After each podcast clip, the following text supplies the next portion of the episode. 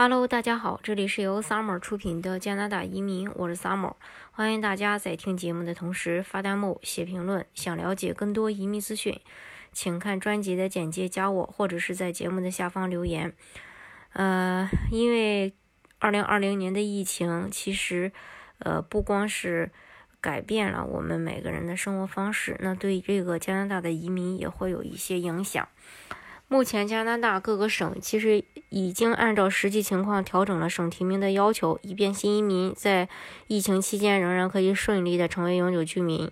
省提名在整个疫情期间其实一直在运作，没有哦这个暂停的迹象。呃，因为这些移民政策对地区经济起着很重要的作用，很多人愿意搬到加拿大呃去生活。呃，定居，以此呢也来补充加拿大呃各个省的劳动力的不足。即使在二零二零年不少移民服务暂停和海关限制入境境的情况下，大部分省提名的这个项目呢，还都是保持着抽签邀请颁发省提名证书的情况。同时呢，各个省也根据啊本身省的实际情况和加拿大目前的情况，在不断的去调整整个的移民政策。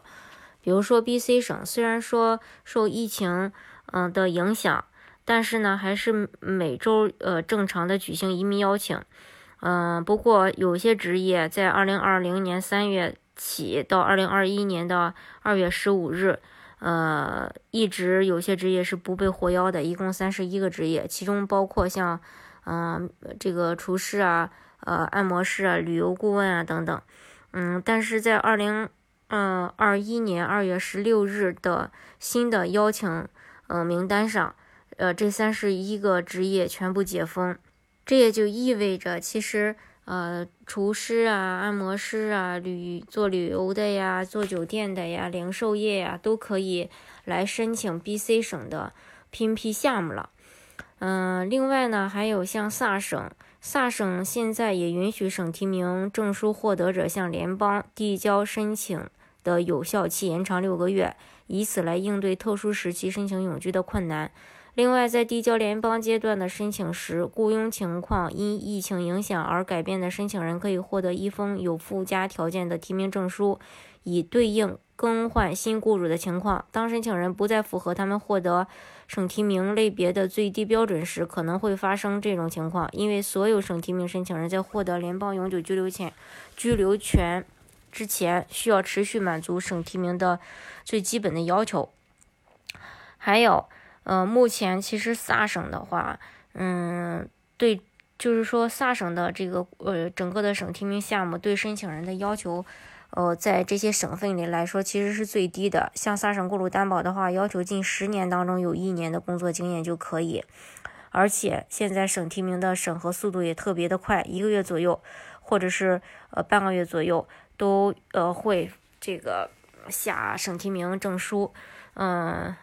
其实说到省提名项目的话，只要你的省提名通过了，在联邦阶段基本上就八九不离十了。只要能开出无犯罪记录，体检能过，呃，然后你自身的这个背景没有问题，那呃就等于说呃你基本上没有什么问题了，只是说时间需要你等待而已。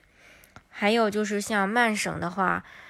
呃，申请曼省的 PNP 项目，即使是非连续的工作经验，也可以获得省提名资格。换句话说，因疫情失业并再次开始工作的申请人，不必连续工作六个月，呃，才有资格递交意向申请。只要积累累计六个月，就可以递交曼省的省提名。比如说，曼省工作五个月后，因为疫情被雇主解雇了，解雇两个月以后又恢复了工作，那么你只需要再工作一个月就。有资格来递交曼省的省提名。疫情期间，曼省也不也接受不完整的省提名申请，只需要解提供解释信。当然，曼省提名申请仍然需要所有文件来完成对申请人的资格评估，工资单、就业记录和雇主信等文件可以证明申请人曾被解雇或工作时间减少等情况。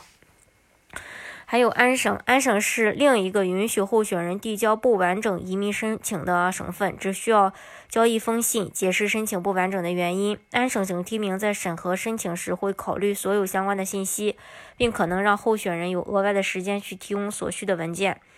呃，然后虽然疫情爆发吧，但是安省去年还是接受了八千五十名移民候选人成为永久居民，超过当年联邦拨给安省计划的四百人，其实就超了四百人。预计今年，呃，晚些时候，呃，安省也会推出雇主担保 U R 打分系统。这个系统，呃，的实施以后呢，呃，旧的这个系，呃，这个抢名额的方式将会被废除。还有海洋四省。新布伦瑞克接受熟练工人类别的劳动力，包括采摘水果的人、清洁工以及油田工人。但是卡车司机的申请现在只通过大西洋试点移民计划去递交。新省的呃这个劳动力市场优先类别和医生优先类别，在疫情期间吸引了大量的医疗保健专业人员。二零二零年七月，新斯克舍省达到了九呃九十七万九千三百五十一人，人口增长也是归功于新移民。爱德华王子岛的重点是已经确保，就是确保已经在该省生活的临时居民能够顺利过渡到永久居留权。然后，纽芬兰和拉布拉多正在为外籍技术呃人员提供一个新的快速移民计划，这个计划是专门为当地大学的毕业生和拥有紧缺职业的。申请人量身定做的。总之，各个省为了吸引移民，都做出了一些政策上的调整。这些政策的调整，呃，目的只有一个，就是大量的去吸引新移民。那大家呢，也可以根据自己的实际情况去选择最适合你的项目，抓住当前情况下的移民红利期。好，今天的节目呢，就给大家分享到这里。如果大家想具体的了解加拿大的移民政策的话，欢迎大家。看专辑的简介，加我，或者是在节目的下方留言。